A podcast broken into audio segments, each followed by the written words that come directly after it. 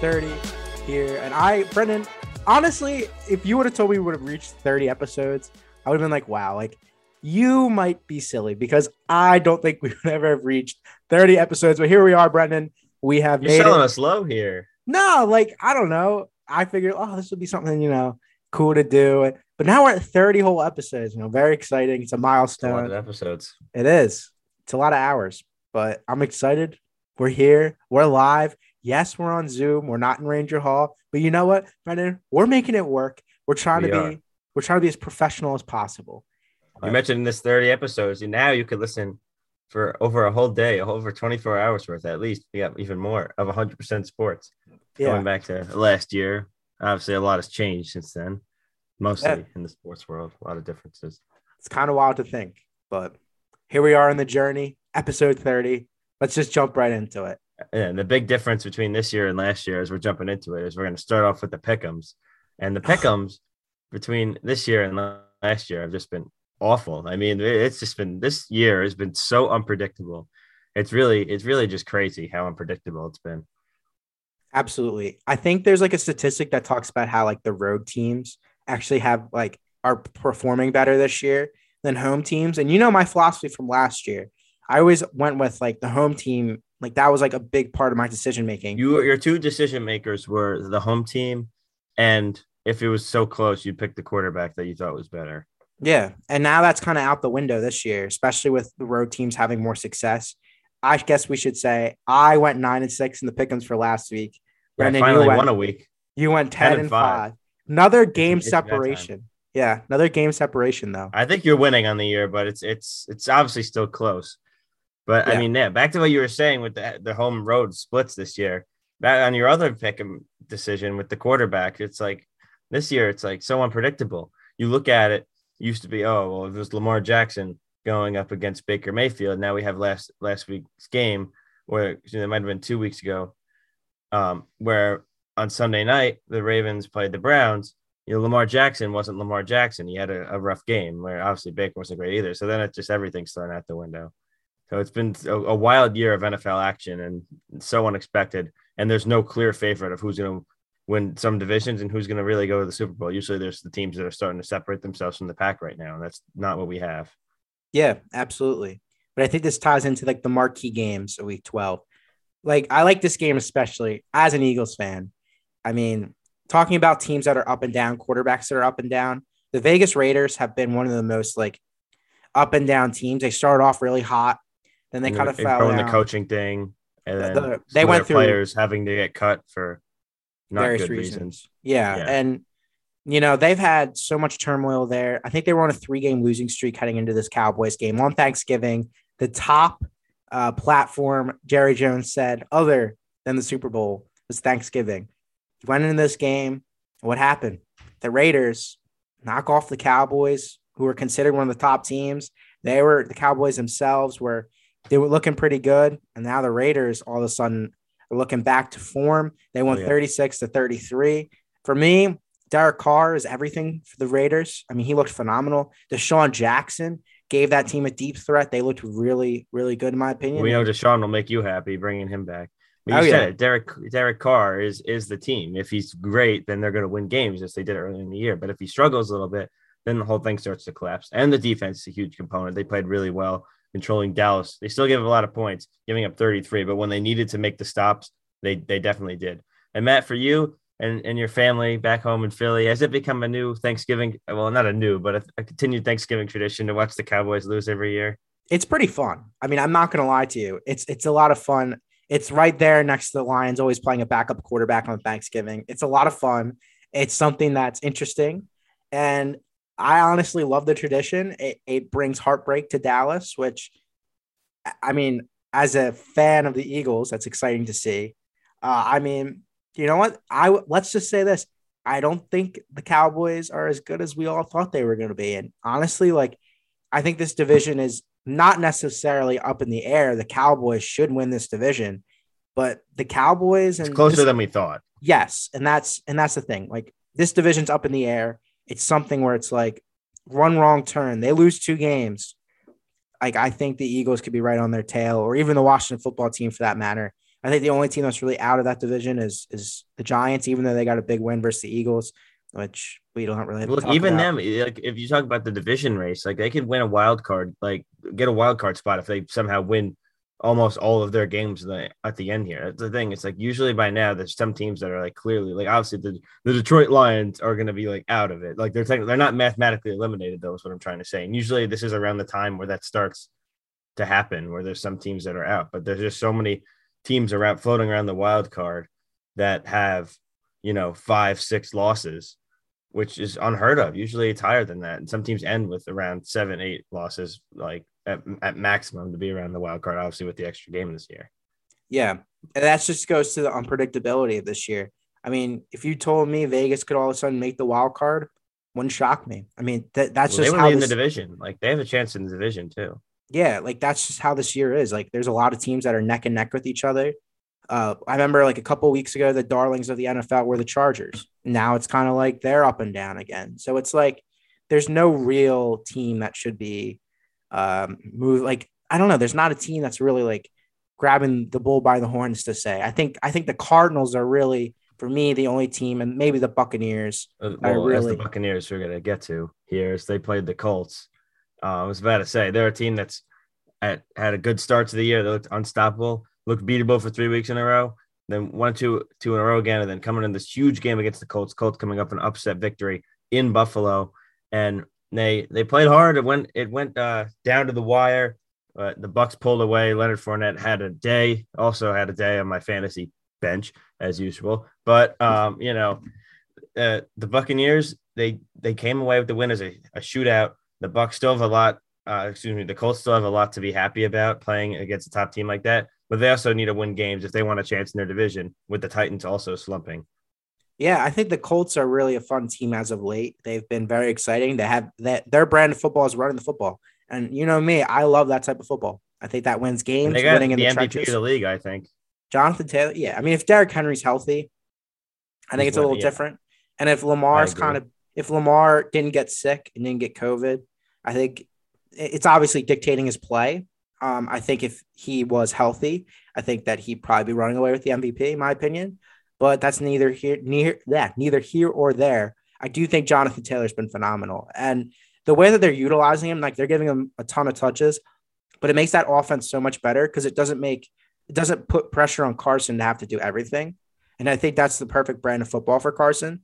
Um, he's looked okay, you know, he isn't turning the football over. He's making he's playing mistake free football, and I think that's what's really helping this team win.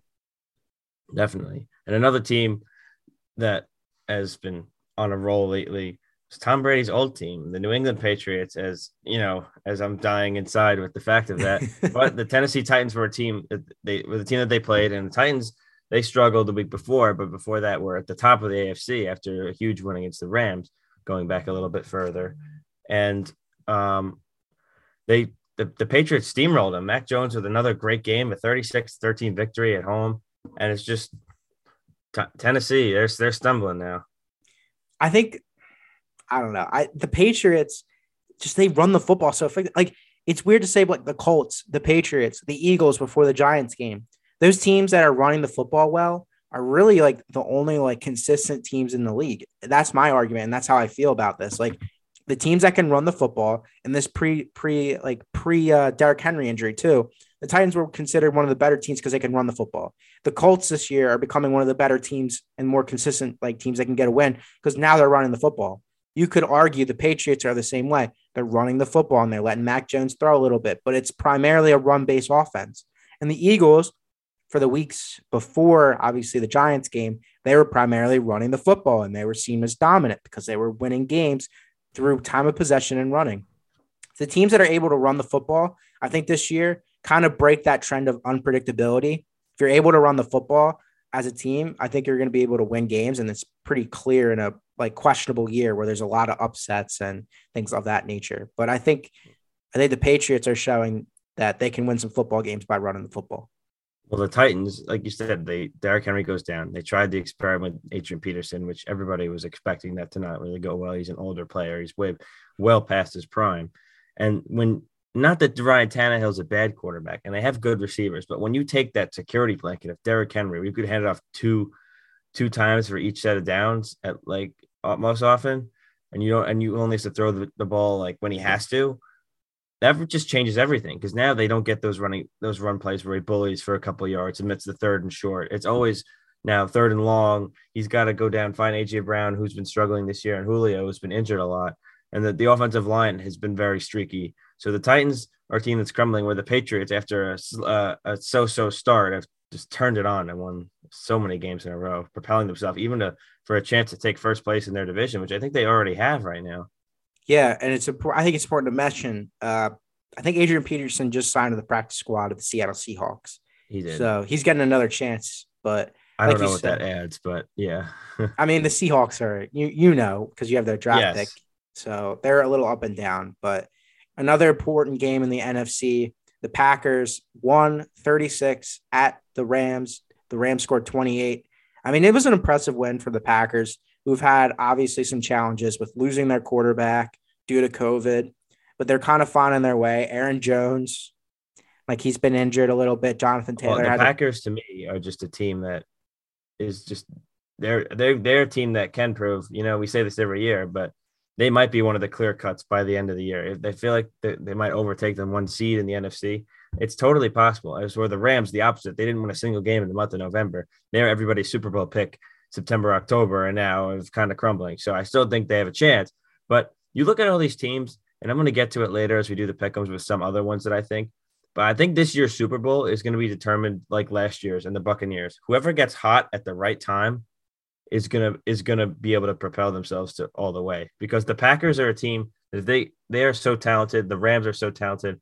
Whoever's playing the best football, obviously, sounds cliche, but that's who's going to win. It's not like there's just one team that's going to overpower everybody by being better. Yeah, I mean, I agree with that. I mentioned it earlier, and I think this is my philosophy for the entire year, and it's going to be for the playoffs. I mean, it's going to be cold weather, right? Late January, early February. You're able to run the ball and control the time of possession. You should be able to win football games. So whatever offensive line is cooking, I'm gonna I'm gonna lean on them. But this leads us right into Week 13 pickums, Brendan it's exciting time. We should mention that we both, I believe, we both took the Cowboys last we night. Both correct? did take the Cowboys last okay. night. Okay. And the Cowboys ultimately did win 27 17. Taysom Hill got the start for the Saints. The Saints are kind of starting to go a little downhill here, but um, that's an important note for these pickums. So we already are Jameis both. Winston injury, brutal. Yeah. Uh, also, their defense has kind of been like they were the number I mean, we one. knew they were defense. missing pieces. Yeah, like they're a team that like we knew in the offseason the defense got like kind of like stripped and they had like bits and pieces of what they were three years previous. And now that it's kind of showing that they're exposed. Yeah. I mean, I think the Eagles kind of cracked the code. And I know that sounds weird, but they were the number one run defense going into that game. The Eagles ran all over them. I think it was for a total of 250 yards. And now teams are starting to realize you can run the ball on this team and they're finding ways to kind of that was the one thing that this Saints team really does well stop the run, which forces teams to pass. And you have great corners like uh, Lattimore and things like that, and a good secondary with Williams, Jenkins, players like that. But now you're making them have to also play the run, which is going to lead to more uh, one-on-one coverage, which is going to ultimately help that team, uh, help teams throw on the Saints. So having a strong run game is absolutely destroying the Saints defense, and so yeah. But this mm-hmm. leads us into our pickums of the week. We're both. And this is something. One. Yeah, this first game, I'm gonna give you a nice grand entrance here is since the birth of 100% sports, we have been waiting a long time for this day and to make this pick 'em. And it's it's a lot of fun because this week, for one of the few times, it only happens every couple of years, the Eagles are playing the Jets. It's gonna be it's gonna be a good one. Absolutely. I mean, I think it's I don't know if good ones the good is the right word, well, Brendan. Entertaining for us. This is this is a lot of high stakes on this game. For us, other reasons. Absolutely. No, I mean, the Eagles and Jets, you know, not really a big rivalry, but it's it's a fun little rivalry. We don't hate each other's teams. We're not really in, too involved with each other. So it's just a, a fun experience for one game. Yeah. And it's going to be a fun talking point. I mean, the Eagles are five and seven. The Jets are three and eight. Jets are coming off a 21 to 14 win versus the Texans. Good for you guys. I mean, exciting. The Jets get a win. Um, they should have played better, but they they got the win. That's all that matters. Yeah. I mean, the Eagles are coming off a really disappointing 7 13 loss. Um, it was honestly just anything that could have went wrong offensively felt like it went wrong. Um, that's why Yeah, and I think this is a main point for me. The Eagles are favored by seven points um, coming into this one. I feel like it'll be closer than that, honestly. I feel I don't I don't know. know. Well, I think your your factor is you're banging up. You said this many times that the Eagles are pissed off after that game. They're they're going to come out hard. They're going to come out fighting, and the keys to the game is going to be the Jets defense, like against the Eagles run game. As I know you wanted to probably allude to it after this, is that if, if they can run the ball down our throats, then it then they're probably going to have an easy day. But the Jets defense had a great game against Houston, albeit it is Houston. Uh, John Franklin Myers, an interception, two sacks, two tackles for loss. You know, having a having a day. If the defensive line can get to Jalen Hurts, who may or may not be the same, we know he's been injured. he might not even play. Yeah, I know that's that's what I'm saying. So if he's he's banged up, where he's I think he's trying to force himself to go also, where he might be banged up, he might not be at his best. So that's something the Jets are gonna have to keep into account. We'll see if Jalen could be able to escape the pocket and make and make the plays after after the uh, it breaks down. We might be limited in that, and with the injuries to your running backs, what's going to happen? But the Jets defense is going to be, uh, and how their line holds up is going to be a huge component in this game. Yeah, and I think for the Eagles' run game, it's been dominant as of late for the previous four weeks. But the thing is, like you mentioned, uh, uh, Jordan Howard's hurt, so he's not playing. He's he's out for this game. Boston Scott is a questionable. He might not play. Jalen Hurts, who is a huge part of the Eagles' run game, is questionable. I imagine he's going to play, but he is questionable, and I don't know if He that's a gonna limit- competitor. yeah, I don't know if it's going to limit his. I think he wants that bad taste out of his mouth. I mean, you That's what I'm have saying. yeah, like I, I imagine he's going to play and he's going to play with a fire if he does play. Um, and then Miles Sanders is looking on track to play, but he's been kind of banged up a little bit. So the, really, the only back that's been healthy has been Kenny Gainwell, that's been on the roster, not on the practice Don't they squad. not really use him? As of late, no, they haven't really been using him. He's been situational, but I think coming into this game, you're also got to worry about the Eagles' offensive line a little bit. Jason Kelce has an injury. He's going to play most likely. I mean, Landon Dickerson and Mailata on the left side have been dominant. Um, they have been. Um, your right guard situation. It's going to be weird because Herbig's going to have to start, and he had an up and down game last week when he had to come in for Jack Driscoll and Jason Kelce. So if they can keep running the football, which I believe in Jeff Stoutland and this offensive line to do, especially with Jason Kelce at the helm, I think that it's going to be a long day for the Jets because that was something that we were hearing when they were doing joint practices where the Eagles' offensive line was kind of dominating that Jets' defensive line, uh, especially in the run game. So if that shows up on Sunday, like you said, I, I just don't think there's a chance, and that's why, Their D line. yeah, Their D line's very boom or bust. Like they they they have the ability and the talent to be so explosive. They're very underrated. Like I mentioned, Franklin Myers. They got Quinn Williams, Quincy Williams in linebacker position coming off off the edge on some plays. They have all these guys that could play great. They you saw it earlier in the year against Tennessee, but then there was a couple games where they were struggling. But if they can make the plays, and they they have a chance. I mean, obviously Zach Wilson going to be in his second game back after he was okay in his first game back from injury against Houston. I'm expecting a bounce back game in the fact that not that he played bad, but I think he's going to ease into it a little bit more quicker. And but that's obviously a, huge component. Corey Davis may or may not play. I know the Eagles defense has been playing playing fairly well as of late in their corners, so it's going to be that's also something to monitor. I will say Darius Slay has been unbelievable so far this year. The guy that teams have been picking on has been Steven Nelson. He needs to play better. Um, so if that's the Jets coming into this game, if they want to pick on, if they want to pick on someone, Steven Nelson's probably the guy. Um, I will say though, for the Eagles defense, they have been playing really well. It seems like Jonathan Gannon's kind of figured out how to use the tools that he has. Just been fun to watch. Um, in terms of your defensive line, I think yes, like generating, like stopping the runs can be important. But the thing that the Giants did really well was containing Jalen Hurts, right? They were able to. So what I mean by that is they were able to stay upfield in the sense that they were able to keep him in the pocket.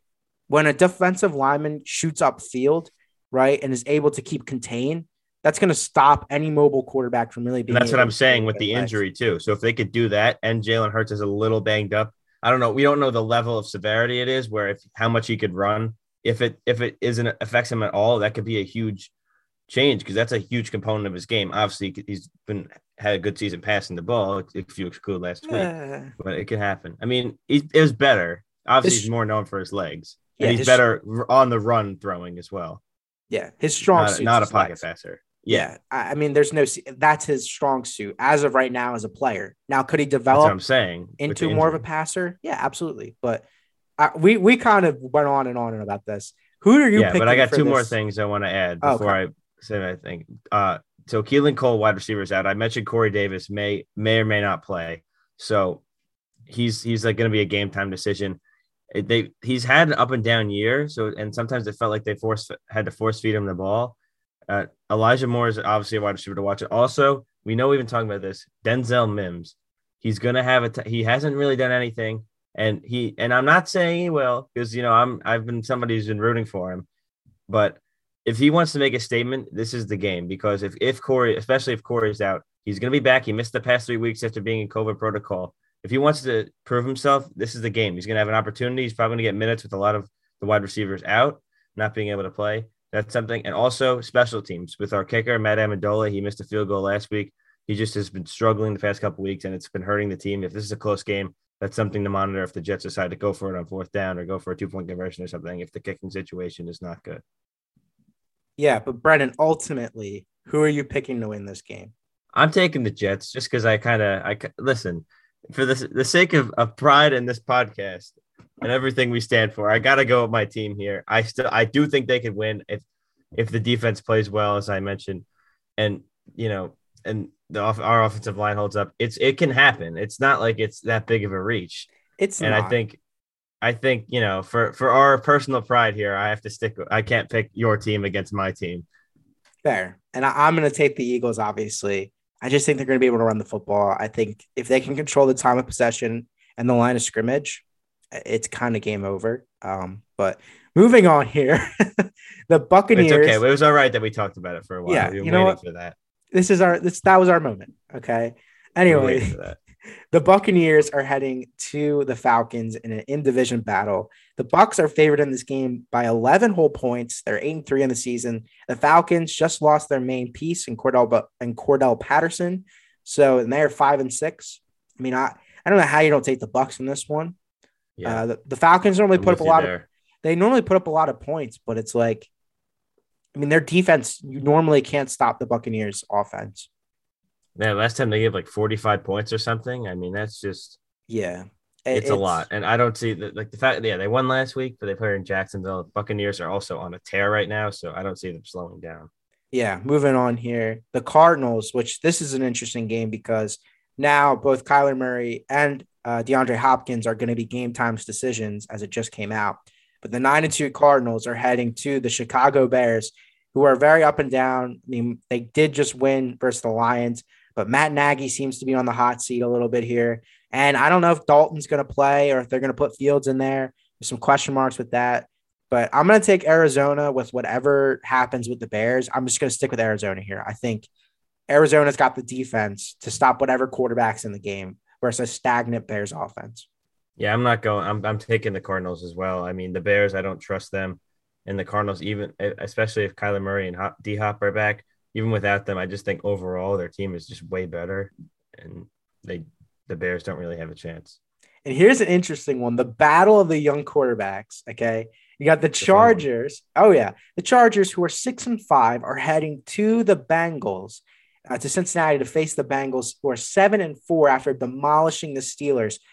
I mean, this is an interesting game. The, uh, the Bengals are favored by three. I, I don't know. I, I don't really know who to take.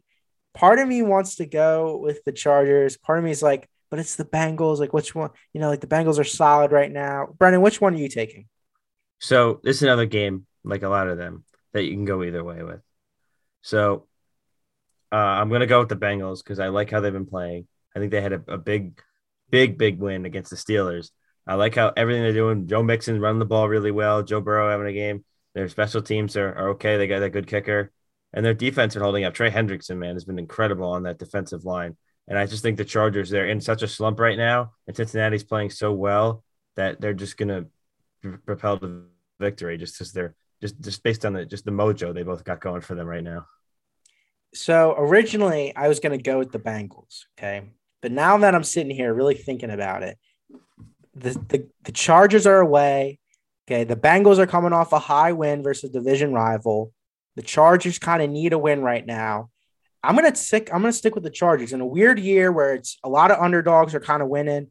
I'm gonna go with the Chargers. I think there's something about this year that it's a pattern, and I think that they fit this mold of they're gonna win this football game because uh, one team's home. They they might overlook this game a little bit. I'm gonna take the Chargers.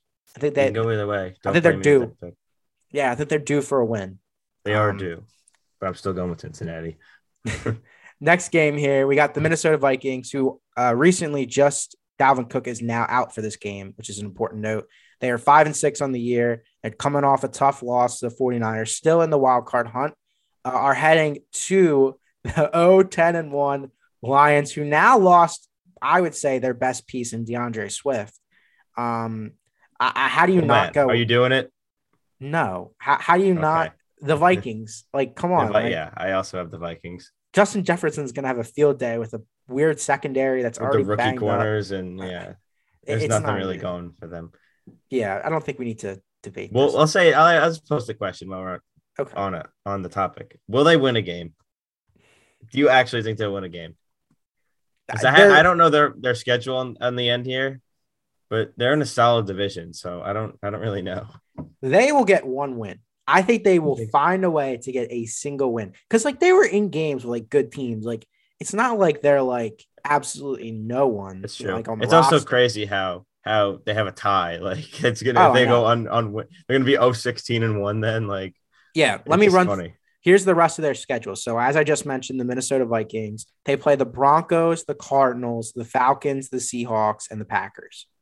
All right, so the Falcons and Seahawks are two where I see a potential, but still they're they're not going to be favored. Even the Broncos could, I, and the Broncos are a good team, but they they're up and down. There's some games where like they're just not. I feel like they're not there. Well, they they beat up on Dallas and they just beat the Chargers. I know. And they have another. They play the Chiefs on Sunday night this week, so that's going to be something to see if they could prove it again. And this is a weird thing to say. I think they could beat the Packers week set week 18. I guess it's they don't play 18. anybody. Yeah, they don't play anyone. Like, I mean, I think that that's a honest, like that's something that can happen.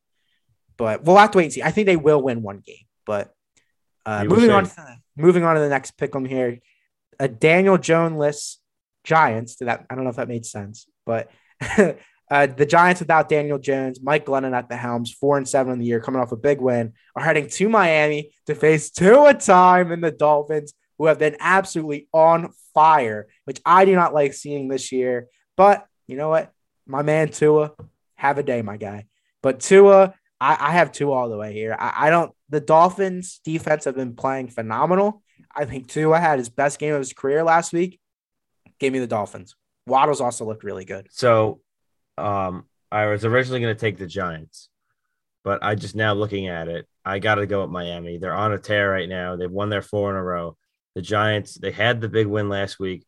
This game is in Miami, but I just think Mike Glennon starting isn't really going to do it. I don't know. Not like it'll be like a huge drastic difference from Daniel Jones, but just overall, I just don't really love what's going on with that team right now, especially just with how Miami is just playing so well. That that that streak alone is going to carry them. They have all the momentum. It, it would take something shocking for the Giants to win. So give me the Dolphins. And then here in our final one o'clock game, another in division game, the Colts, who are coming off a little bit of a tough loss here, uh, are heading to the Texans. Uh, I mean, the Colts. This my lock of the week. The Colts. Yeah, I don't blame you. I think the Colts should win this game pretty easily. Uh, yeah. The Colts are 10 point favorites, which I think they should be more like 13, in my opinion. Tyrod's not bad, but I mean, the Colts are going to run the football all day, every day. So, and they have a big shot play ability with Carson Wentz's arm and the speed that they have at receiver it's going to be a long day for the Texans. I'm going to take. well, let me tell you, we played the Texans last week, and we were missing our top running back, is the rookie Michael Carter, and we had Tevin Coleman, uh, Ty Johnson, and then a practice squatter, uh, Austin Walter with a touchdown, just running the ball like crazy. So a guy like Jonathan Taylor against a terrible run defense like that, it's just over. no. Here we go. The four o'clock games. We have the Washington football team, who are coming off another big win are heading to the Vegas Raiders, who are also coming off a big win. This is a I sneaky good game. This is a coin it's... flip game. Brennan, who do you have?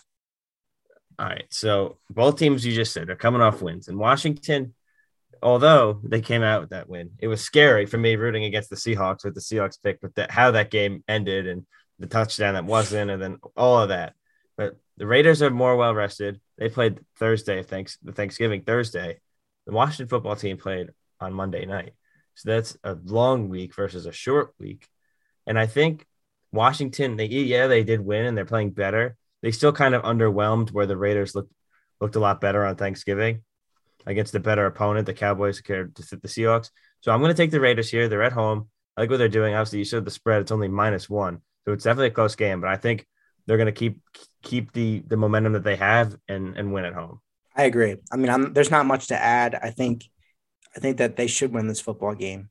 Um, Washington again has looked good. Tyler Heinicke's looked good, but give me they the look Raiders. good. But I feel like they could like not like good enough. Like they played like what they did what they had to against Seattle, but they weren't like anything special. Like it was still a close game at the end. They couldn't pull away. Yeah, I just think I think the Raiders are when they're when they're on fire and, and Derek Carr is catching back on fire, back to form. I mean, it's hard to stop that offense. So give me the Raiders. Um, this next game here, this is my lock of the week. Uh, the Jacksonville Jaguars, two and nine. Yes, they're coming. Or no, they're coming off of a close game. They still lost, but close game. Are going to the Rams.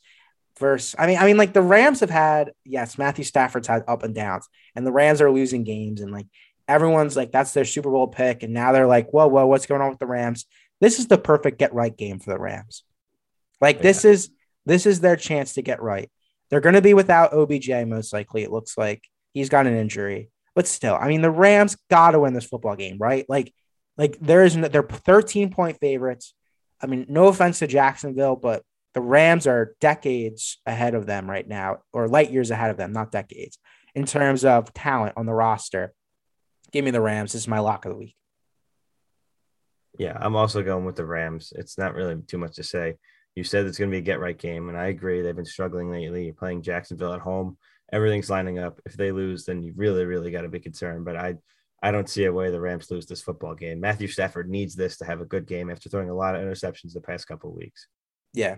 Next game, this used to be a really fun matchup, in division matchup. The Ravens, who are eight and three, Lamar's coming off his worst game really of his career, uh, are going to the Steelers, who are facing uh, Ben Roethlisberger. I almost called him a statue because that's what he is. Uh, Basically. um, the, I mean, the Ravens are favored here. I don't picture Lamar having another bad game. I'm going with the Ravens. I, even just, if he does, just the Steelers aren't, I don't think, good enough on offense to overpower.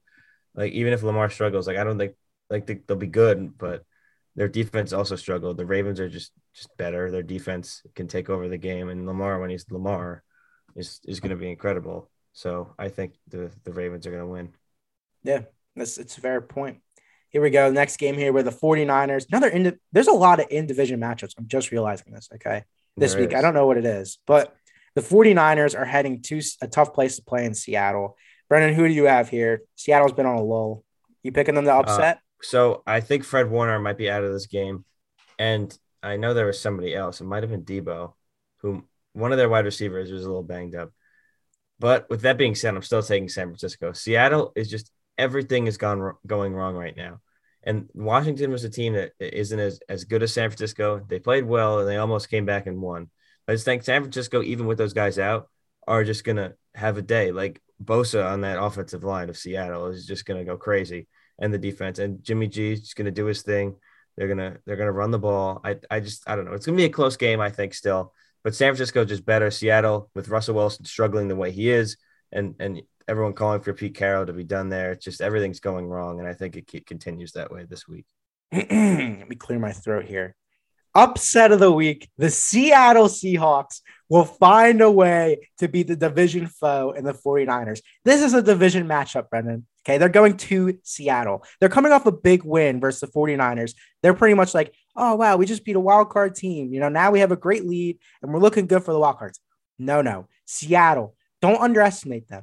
I don't know why. This is just a gut feeling. I just feel like Russell Wilson's going to have a day. I think, yes, the 49ers defense is really good, but I think this is a division matchup. I think it's going to be a close game no matter what.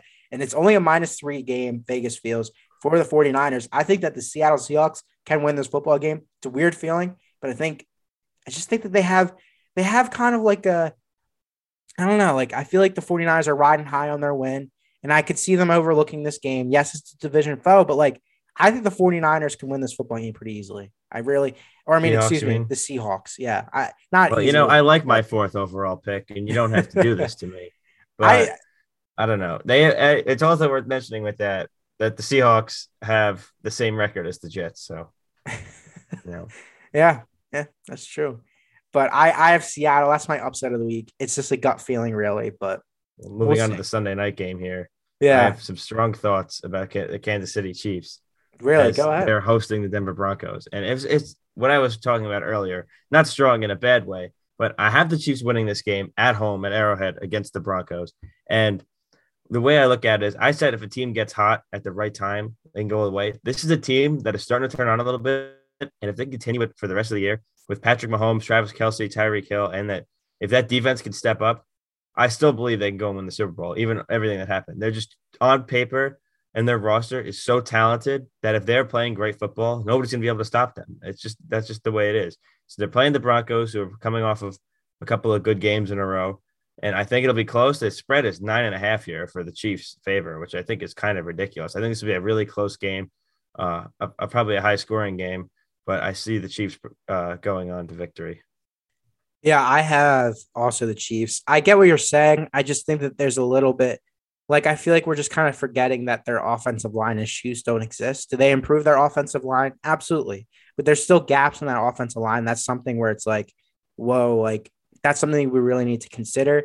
Along with their defense being up and down, their defense has been a lot better. Don't get me wrong, but still, there at the beginning of the year, there was something with that defense, and something happened where they were just giving up a massive amount of points and I could see like one playoff game, a team cracking the code like figuring out like how to get that defense back to what they were at the beginning of the year. I don't think I, I don't think it's crazy to say that they can win the Super Bowl or get to the Super Bowl. That's what I'm saying. You're I can I can see what I'm saying. I can see what you're saying. If they if somebody figures out the defense, they're done. They can get exposed and, and give up 40 points. But if they can figure it out and have a great game, they can give up 10 points. It's there there really is any it's not like a a, a small spectrum here. It's very wide open. So but if I'm saying if they can figure it out and have everything under control going into the playoffs, they're they're gonna be in good shape. And here with the Monday night football game, which My I worst truly, nightmare. I truly hope this is the, an AFC like like playoff game, which it truly could be. I hope not. The eight and four Patriots are heading to Buffalo to face the Bills that are seven and four. They're coming off a bigger win versus Saints. The Bills are favored by two and a half points. Brendan, I want to hear your opinion as an AFC East fan. What are you feeling here? This is my worst nightmare, Matt. a good, a, another good surging Patriot team that everybody thinks is, kind of has a chance to go all the way in the rookie year of the, of their new quarterback versus the Bills, who everybody's been hyping up for the past three years and says they have the MVP quarterback of the league. And my team still hasn't made the playoffs in 10 years. So, you know, this is great. We love watching our rival teams win every single year, you know, be in the playoffs. And you know what? Why not just put it on prime prime time? So uh this is a game I will not be watching for my sanity, but I will still have to make my pick 'em here because that's what we do on this show. I think I'm going to go with the New England Patriots here on the road, and my reasoning is, I they the amount of games they won in a row. I believe it's six now, if that's correct. They are just been crazy right now, and I think it continues. The Bills, they haven't really looked too good to me. A lot of their wins were their bigger wins, where everyone's saying Josh Allen MVP. His stats have come against teams that aren't as good. He had a huge game against the Jets. They played the Texans. You know, not so they've they've had some games where there's kind of been stat padding a little bit, not to really mean not in the way of saying stat padding, but you know what I mean. They're, they've played some better teams and they've struggled a little bit. They're seven and four. So I think the Patriots, just how they've been playing, everything's clicking. The defense looks good. Kendrick Bourne, uh, wide receiver, their offensive line looks good. And obviously with Damien Harris running the ball, everything's clicking. And I think they're going to get a huge win on the road. Yeah, I think that the key for me here, well, obviously it's it's this is a big game for the division. I think that's pretty obvious. Um, you have two teams that are really neck and neck. Um, for me, I think that the consistency part of the Patriots is why I'm picking them. I agree with you. They've been more consistent. I just picture like the Bills of playing Jacksonville and struggling. Like, I don't know what it is. The Patriots are more consistent. I'm going to go with them. I'm surprised Vegas is giving the edge to the Bills. The only thing I will say is the Bills have They a really good run defense. and they are home, and it's going to be cold, and it's I I can imagine that uh, excuse me, I can imagine that Bill wants to run the football, and if this defensive line for the Bills can show up and slow down the run, it's gonna be a long day for the Patriots. This is another game that can go either way. I yeah. just that I believe the Patriots are gonna end up winning. I do too. But you can't go you can't go wrong with either pick. Yeah, and then here for that'll wrap up the pickums for this week. But the teams that are on bye uh, this week are the Cleveland Browns, the uh, Green Bay Packers, the Tennessee Titans, and the Carolina Panthers. All four teams that need buys urgently. So that's great, good timing for them. But especially the Browns and Titans with all their injuries, Packers are a little banged up, but you know can kind of just relax a little bit. Not as bad as the other teams. Aaron Rodgers and the Panthers are just kind of a disaster, very hot and cold. So all, all these teams take a week off, get healthy, get right. Good good bye week for them. Yeah, but this will move us on to the NHL where Brendan the Islanders, what are they? I I, I so, don't I don't know. I still don't I still can't answer the question because I I bug myself out and I go on and say, "Oh, this team isn't good. I think they should have did this." Like I I have a lot of I have a lot of uh I, I don't know how to phrase this here, but I think there's a lot of things they should have done or mistakes that they made over the offseason, even though they made, made some good moves. Like I think keeping Jordan Eberle would have been more of a priority than than Kyle Palmieri, or or we should have tried to let Josh Bailey go. And we got to play more younger players, which I think is a huge component. We have a very old team. But then they had a COVID situation where the NHL forced them to play four games where they were missing so many guys, had half of an AHL roster. Then it just got to enough where they had to cancel two. So they have a lot of guys who shouldn't be playing. They they can't score goals. They have are dead last in the NHL in goals scored during their four game homestand to open up their brand new arena, which I've been obviously hyping up on this show for a while, which I was all for, at all four losses, but it was it, the arena is beautiful. Um, this they they had were forced to play those games, and they they scored in four games. They scored three goals. That's that is bad. It's not even score a goal a game, not for a player, for a whole team. It's a shame. And they have their top players. That you got to get somebody to step up, and nobody was able to step up. Matt Barzal scored a goal last night in their two-one overtime loss to San Jose. But after they that was in the first two minutes, and after that they couldn't score the rest of the game. They were trapped in defense a lot. Ilya Sorokin kept him in it and played amazing. It was ridiculous how good he is. He's the best player on the team right now. But something is wrong. Can the and they're really the, the longer this goes on, the deeper the hole that they put themselves in, it's gonna be harder to climb out of. They've done ridiculous things in the past with win streaks. So there's a chance if they somehow go on a run, they can get themselves back in the thick of it. But this just might be the the consensus that I've talked to other people about. We just think this might be the year that never was, and just the bad luck year We've we haven't had any COVID issues the past two years. This year we have a COVID issue, and we have all other than the Anders Lee injury, we haven't had too many injuries. But now this year the Islanders are just banged up with Brock Nelson, Ryan Pulock getting hurt. Just could be a year of bad luck where you kind of just play it out and just build better for next season. Yeah. Do you picture like so? We talked about uh, in our previous podcast, I believe, uh, Vegas Golden Knights making a big time move for Eichel uh, to kind of spark that team, right? They they're trying to change something there, trying to re-energize the team. There's they were high expectations. They're kind of slow out the gates. Could you picture the Islanders making that sort of move, or is that? I, like- I don't. Well, I've always wanted them to. They made the Pageau move uh, two years ago, and he's had a he's been struggling a lot this year. Made the Palmieri move last year. A lot of fans want Vladimir Tarasenko, as much would I, but I don't see them doing that. Just the way Lou Lamoriello operates, a lot of fans are starting to get frustrated with the way he's built the team, going for so many veterans and opting to play these guys that aren't doing aren't adding anything. Where you should add a, a younger player. They have Anatoly Golishev who they called here from the KHL, and they haven't played him yet. They don't think he's there. Well, you don't think his game is right there is ready yet. Meanwhile, these other guys are going in and nothing's happening. Why not switch it up, spark it up? They have a problem with playing rookies and playing younger guys, where the rest of the league is getting quicker, younger, and faster and more skilled, we're still playing, you know, uh, more of slower style defensive hockey where it's not really working as well. So I think that they have in-house players to just spark things and change it up. They're just the Lou has obviously done a great job changing the culture, but he struggled with making moves. And Barry Trotz is getting a little stubborn with what is with his line making decisions. Yeah, but this leads us into kind of like your next point here you are three guys that have absolutely been cooking, and they've been figuring out how to put the puck in the back of the net here in McDavid, Draisaitl, and Ovechkin. I mean, is there like for you, being a very high hockey fan, you know, you watch the majority of the games. Is there someone that's kind of stepping up to you? I mean, the Oilers for me have looked really incredible. Have been exceeding expectations in my opinion. So like I don't know if it's it's difficult because they have kind of two stars. So it's like who do you give it to? I don't know. I mean, Ovechkin's Ovechkin. I mean, he's been phenomenal. He's been, I mean, for his age especially. I mean, is I there mean, someone? That's the craziest part. Yeah, is there someone that's standing standing out to you? Well, I I look at the two the Oilers duo there. Connor McDavid is the greatest player in the NHL right now, and you could even say it was going on to be the greatest NHL player of all time.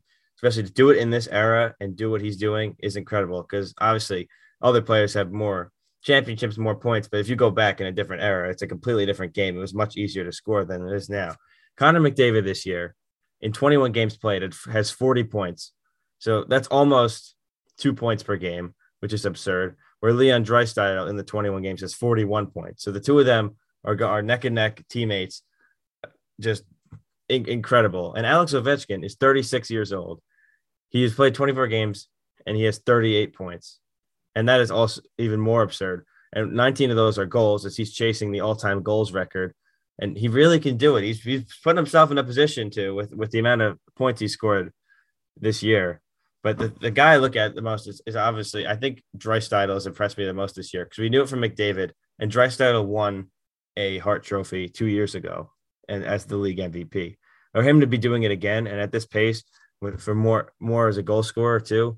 I mean, it's really I really can't go against either of them, but he's just been so impressive how after being criticized for years, oh, he's just a, a second to McDavid. Like he's up there, and he would be the top player on, on any other team. Absolutely. Sorry, I was muted for a second there. Hmm.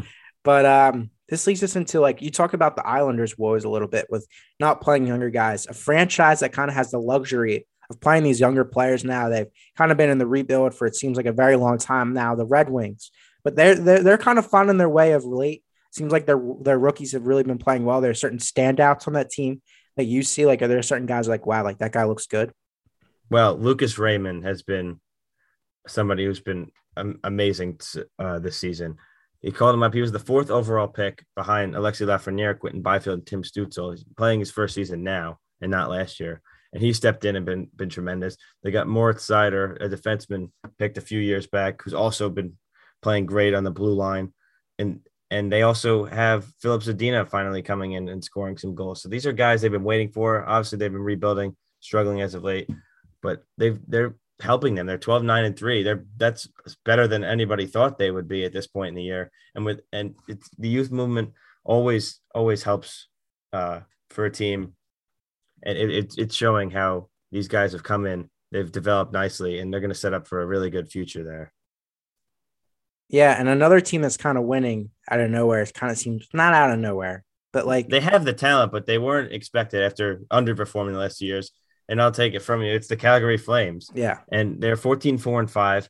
They're scoring goals at a tremendous pace. Johnny Gaudreau, he's been criticized. He's been struggling. He's back at scoring. And somebody who's been phenomenal, who might be working his way into the Canadian Olympic team. I don't even know if you know this name, Matthew. It's Andrew Mangiapane. He is incredible. He has more goals than than assists on the year. He just when he had two goals at the opening night at UBS Arena. I was there, killed killed all of our dreams with his goals. He has 16 goals and three assists in 19 points in 23 games this season at 25 years of age. He's still a fairly young player. He's only played 200 games in his career, making his debut in, in 2017 2018 season. He he has potential to be a top player on this team for for years to come, uh, coming out of nowhere. And Tkachuk, you forgot about Tkachuk. Well, Matthew Tkachuk, he's been just doing. He's been their best player for the past couple years, so that was expected. But for all these other guys who have been kind of middle six guys, have stepped up and a reason why they're playing so well. And you can't even forget Jacob Markstrom in net, who is leading the league in shutouts, and is a huge reason they their defensive game has gotten better because in net he's just making saves like crazy. He's got five shutouts on the year. It, it's ridiculous. Ten wins. Yeah, it's incredible. But Brendan, I think that's going to do it for the NHL this week. This moves us right into the first topic of the NBA. The Phoenix Suns cannot lose, Brendan. It's pretty impressive. They're on, I believe, a 19 straight winning streak, which is incredible to say. And the funny part is the Suns started off one and three on the year, and have again ripped off this 19 straight. The dad joke I have here is I guess you could say the Suns are hot. Get it? Because their names wow. is the Suns. Yeah, good one, uh, good one, Matt. But oh, anyway, anyway, um, there's a massive game though that's coming up here on the December 4th. That's tomorrow uh, versus the eight and three Warriors, 18 and three Warriors. They have been phenomenal this year. The Warriors have been incredible. Stephen Curry's been a huge part of that.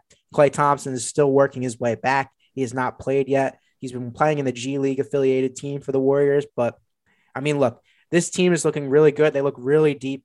Poole has looked phenomenal. I mean, this Warriors team is super deep. They're super fun to watch, but so is this Phoenix Suns team. Landry Shamet, Mikal Bridges is having an absolute year. Pieces like that are really driving this team into a successful position, and they're a huge part of this 19 game winning streak. Um, it's important to note that the Warriors and the Suns both played each other, uh, and the Suns ultimately did win at home 104 to 96 on November 30th. And Stephen Curry in that game shot four of 21 from the field and shot more specific. Him. Yes, shot more specifically three of 14 from three. So that's a game that's very unorthodox for Stephen Curry, struggling to find a shot. My question for you is do you believe that the Western Con- this will be the Western Conference Series Finals? That that that was a lot of words. Or uh, do do you think the Suns uh, like their their chance was last year? I mean, if you look at it, they were in the finals last year. They had to play the Milwaukee Bucks, who were kind of you know up and down. Like Milwaukee. Well, the, the consensus was that they got lucky. I figured you were going to get to that where LeBron James got hurt. A lot of the players in the Lakers got hurt. Um, the Clippers were missing Kawhi, and I don't remember who they played in the in the second round, but uh, no, they played the Jazz, right? The first round they played the Lakers. Uh, the second, I don't remember particularly what. Exactly. Like there's like injured players on all the teams that they played, which helped them get through. Which I know was a critique of a lot of people saying, "Oh, if it's a regular full season, rest everyone's healthy." that they won't be able to get through. Well, so far they've proved that wrong. I've not the playoffs yet. This is a team that's expected to be in the playoffs, but we get there. Don't know what seed. Obviously they there's a lot of time left for them to slow down. But I could totally see them doing it again. Devin Booker is is amazing. You have DeAndre Ayton, the big man, so you have a lot of balance there. And you also have Chris Paul running the floor. So you have all these guys that obviously Chris Paul being there before, still chasing his ring, is motivated with Devin Booker putting up shots and Ayton just developing into a, one of the top big men in the league after a slow start. I think they totally can. And back on the Warriors, the other team, I I see the Warriors as they could be the best team and go and win another championship, especially when Klay comes back. I know there's question marks around his health, how he's going to be able to play, but still, if he's if he's even just half of the player he was, and the all he needs to do, Klay, is just stand there, wait for the ball, and make shots. And if he can, I assume he'll be able to come back and do that. He doesn't need to dribble too much. I think he's going to be all right and just a huge boost for a team that's playing great as well. And for me, the scariest thing about the Warriors is that they have a lot of young pieces that they could package in a deal to trade for a star if they really wanted to. They could package, they could mortgage the future, trade two young uh, pieces and like Kuminga, like Jonathan Kuminga and Wiseman if they really wanted to, and go get a star on that team, another guy with both Steph, Klay, Draymond, and now Poole. I mean, this is an interesting team all around. Um, I think that they will contend for a championship because they are so good. They're so deep. And Stephen Curry has been absolutely unstoppable. He's been the MVP so far, in my opinion. But in terms of the Suns, the Suns, I think, can also make the finals. Now, I think last year, situationally, that was more their chance to win. But I think the Suns this year, they're having a more engaged, not engaged, a way better player in Mikal Bridges, really stepping up. He's finding his role. Villanova prospect, Philly kid Gotta love Mikal Bridges, but you know, he's been playing phenomenal. And they also have Crowder, who's obviously a championship marksman. He's been on so many teams uh, that's won a championship of late. And I, I, mean, I love that Suns team. I love Monty Williams, former Sixer assistant coach. This is a fun matchup. And I truly believe that this can be a Western Conference uh, series finals or final series. It's, it's going to be fun to watch these two teams grow, and they've looked phenomenal. But my only other thing, really, for the NBA was the Oklahoma City Thunder had a historic loss last night. Uh, they lost 79 to 152. Uh, to emphasize this, the Grizzlies, who they played, I believe, did not have Ja Morant on the floor. It was Jaren Jackson Jr. who absolutely tore them up, and the and the uh, Oklahoma City Thunder lost by 73 points, uh, which is incredible to think about. And on top of that, there's a lot of people clamoring that the league in previous years have shut down teams for tanking. I don't think necessarily Oklahoma City's tanking. I think they have a tank. They're uh, just bad. They're just really bad. I mean, they have a lot of draft picks. They're not the worst team in the NBA record wise. They just had a really bad loss. Uh, I just think the, the Thunder are in a good position, but I kind of wonder like when are they going to like start using those draft picks and start utilizing like some of these pieces that they have to go be competitive. You know, it's like it's great to have these assets, but it's like when are you going to start capitalizing on all the stuff that you have? It's like if you keep sitting on the stockpile, you got to use it at some point. I think of the Boston Celtics. A lot of the people were irritated with the Celtics because they sat on a stack uh, a stockpile of Nets picks when they were really poor in 2016. They didn't utilize any of those picks, right? To go get a superstar like Anthony Davis or to go get like a Paul George, like to go get a piece like that.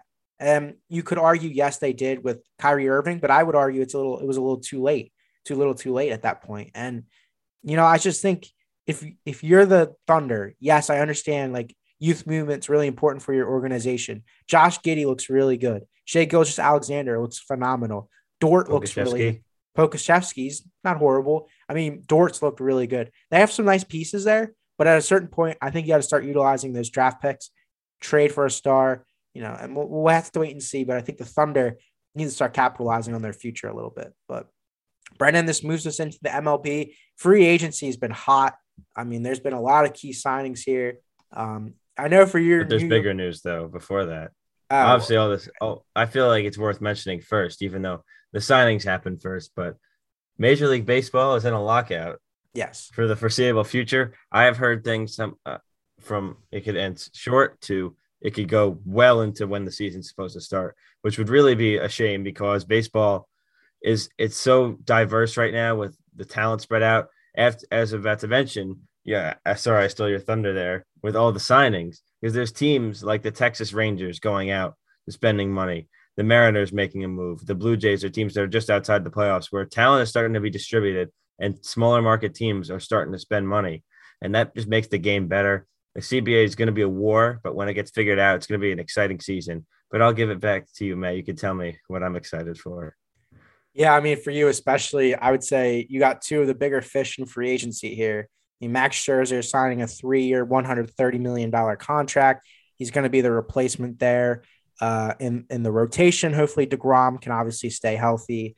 Yeah, uh, if the two of them Syndergaard, stay healthy, it's going to yeah. be a tremendous, tremendous rotation. And I want to add about Scherzer. It's it's not just about the arms. I'm saying he's 37 years old. He's going to get injured. Well, that might be true to an extent. It's it's also it's not about the full three years. There's also like an opt out. It's about changing the culture. And uh, to go back to hockey, the Islanders did this when they brought in Trotz and Lamoriello. Different teams, you bring in players that are high energy. They've won before. You know they're serious. You bring in these guys to change your culture. When you look at the Mets, what do you know? You're a disaster. They're a clown show. Nobody wants to go there. Nobody wants to deal with ownership.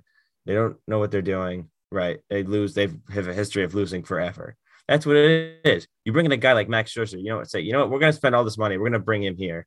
That shows that they're committed to winning. That shows they want to change the the the vibe in the clubhouse. They want to show the fans, like, look, we're here to win. This is a culture we want to build. We want people to come and play the best they can, and we're not going to be a joke anymore. And that's what that signing does along with Marte. I mean, we didn't even mention him. Like that's a quality position player. He's starting uh, center fielder. Yeah, and you lost Baez. Uh, that's important to note. He did join the Tigers on a six-year, one hundred sixty million dollar contract. A big deal for him. But I mean, still, you're getting a starting player, caliber player, is a solid player.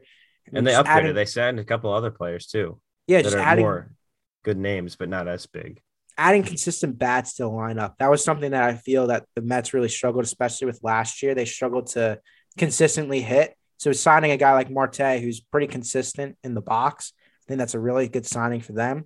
And they also um, added Eduardo Escobar, infielder, mm-hmm. and Mark Canha, another outfielder from the the A's to round. Obviously, Escobar's going to start. Canha's going to be more of a fill-in, plug-in guy in the outfield whenever you need to start. Uh, could be in the bench, could be starting if he has to. So he's another solid player. So again, you know, rounding out the lineup with solid bats who are have solid defense. Absolutely. And then another uh, signing here, the Rangers, as you mentioned earlier, they went, they got uh, the big fish, one of the big second fish. and third base, second and shortstop. Yeah, well, they got set. The big signing was Corey Seager for that team. I mean, obviously there are a couple big signings. There's two massive ones here, but I like Well, to don't talk just about. count Marcus Semien. no, but Semien's like was in- fine. like he's really He good. in the MVP race. Look, he's really good. Okay, like there's Yeah, no arguing. But it's Corey year. Seager. It's Corey It Seager. is Corey Seager. Like He was guy- down last year a little bit, but he's still career wise. Like Tremendous. he's phenomenal, and he got a ten-year, three hundred twenty-five million dollar contract. Like mind blowing. You didn't see that, but I think Yeah. I think that this they're they're fixing their defensive uh, infield. That's automatically that they have a great infield, no doubt. Um, I mean, thing as the Mets. They're changing their culture there, bringing the Yeah. two guys that are talented, great with the bat. Seager's been there in LA, a winning culture for a while. The Rangers are known for losing for a long time. They never won the World Series. So now they're gonna say, look, we're we're serious. We might not be as big of a market as New York or LA. We're gonna go and spend all this money. Take two of you guys here. We got Adolis Garcia in the outfield. We got some. Our pitching is suspect, but we got some some guys coming up. So this isn't going to be a project where a team like this competes this year, but maybe the next year and the year after they got they can bring up some of their prospects, maybe add some more, get some depth pitching, and then they'll be able to compete. So I think this the, the Rangers are going to be looking up for the future. yeah, and this moves us on to the top available free agents that are still out there. The big fish of free agency this year, in my opinion, uh, is Carlos Correa. He's still out there. Definitely. the Astros guy. I mean, there's some rumblings, as there is with the big name, that he could go to the Yankees, you know, teams like that. But, you know, Correa, On hold for now. yeah, The well, lockout, everything's got to be. Yeah, can't gotta wait now. So that's why some of these guys rush to get paid so quickly. So it was done, settled. yeah, that's important to note. So Carlos Correa is one of the big fish. Kris Bryant, who I, I mean, he was, if you don't remember, he was on the Cubs, then he got traded uh, at the deadline to, I believe it was the Giants, The correct? Giants. Yeah, Mhm. and then now he's a free agent. He's still available, a versatile player. Kris Bryant can play all over the field.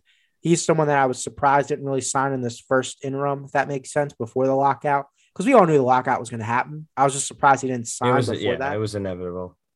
Trevor Story, who you believe is someone that's uh, that's I think he's a good player, but I don't think he's as good as everybody says he is. I think he's solid. He's also a product of Coors Field. If you look at his home and road splits, so I think his a perfect fit for him would be the Yankees with the short porch. Uh, that's when honestly where I see him going and getting paid. But then lastly, I'll finish shit off with I don't, he's definitely a Met killer, probably a Philly killer too.